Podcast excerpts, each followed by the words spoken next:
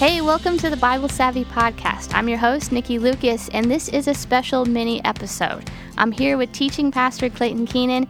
Eric is not here. I'm back, but Eric's gone. I hope he's enjoying his holiday.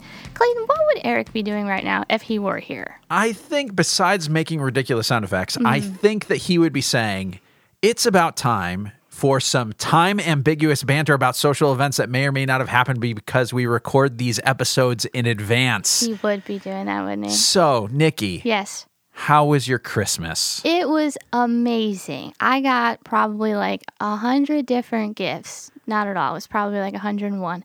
Then I watched the Christmas Eve special. The Christmas Eve special, Christ Community special, Yes, they're on CBS. CBS, Ch- CBS Channel Two at 10:30. It was Unbelievable. amazing. Uh, the the team did a fantastic job. Did you guys see that little um, little box elder bug flying around the entire time while Jim was? yeah, while Jim while Jim was teaching, it was it was interesting. I thought there was a fly in my house, but it wasn't. It was actually on the screen.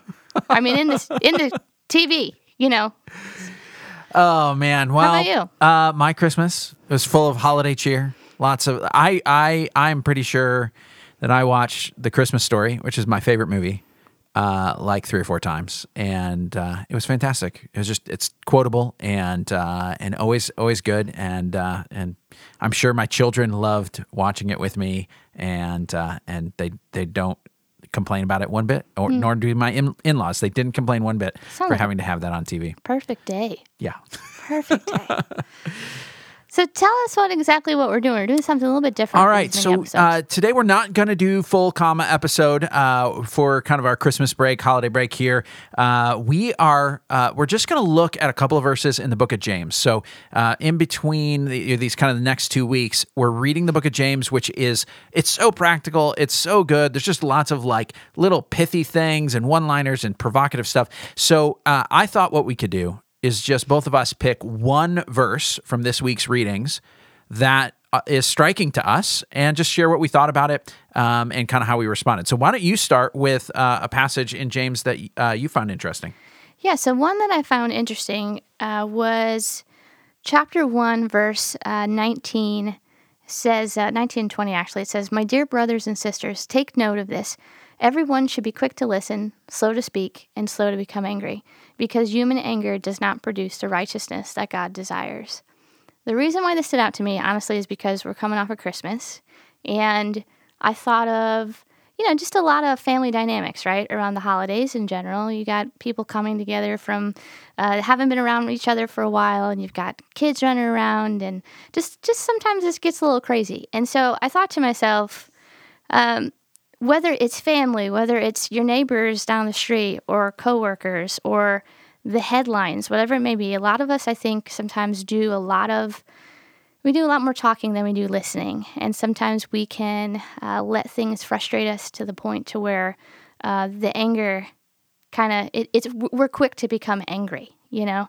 And so, um, that just really kind of hit me and, and just as to say human anger does not produce the righteousness that god desires um, i think of just the climate we are in today right you turn on the news and before you know it you're walking away angry about something you're having a conversation with a neighbor or they do something that irritates you and you walk away angry and it just doesn't produce the kind of righteous generous community type of feel that God desired for his people. It creates the opposite. It creates division and brokenness. And it just stuck out to me as we we're, we're ending this Christmas season. Yeah, it's it's definitely a very convicting and, and challenging verse, and and in one in some ways though that offers a, beautiful picture of like what I would like. You know, Yeah. like it would be great. I would love to be a person who listened more Yep. and didn't feel like I always had to speak, and and and definitely didn't get angry. So. Yeah.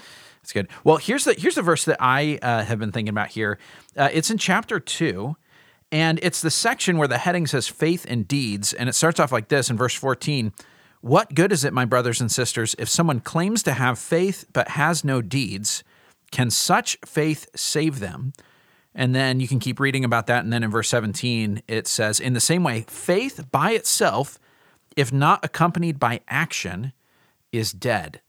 And uh, this is this is um, a really interesting verse because it uh, it feels like it's in tension with something that we say all the time and we see all throughout the rest of Scripture, which is we are not saved by our works. We, we don't earn our salvation. We don't, you know, kind of build up points and, you know, kind of merit salvation. And, and yet this passage seems to say, well, if you don't, if you don't have deeds, if you don't have actions, if you don't have works, how can that faith save you? And so there's a, a, a kind of a tension of like, well, do we need to do good things to be saved, or do we just believe to be saved? And what, what's going on here? And I, I think what's going on here is sometimes we misunderstand the word faith. And the word faith, a lot of times in our kind of like popular, you know, way we talk about it, what we mean by it is something like, I agree to certain truths. You know, I believe that, you know, God is real. I believe that Jesus died and rose again, and those sorts of things. Like I, I those we I think those are true facts. And um, so in James, it actually says, you know, even the demons believe those things. Mm-hmm. They know that there's a God, um, and yet that doesn't mean that they're they're you know they're they're right with God because of that. And so um, what it what really we should see is that true faith, like living faith. So the it uses this metaphor of faith that's dead. Living faith is a faith that actually changes and transforms and shows up in our actions. And if it doesn't show up in our actions, it might not actually be living faith. And uh, in some ways, it's uh, sometimes I've heard people describe it as allegiance. Like you can translate the word faith in the New Testament as allegiance or loyalty or commitment uh, to to somebody. So if you've got a king and you're kind of you have uh, faith, fidelity, allegiance to him, it says I trust him.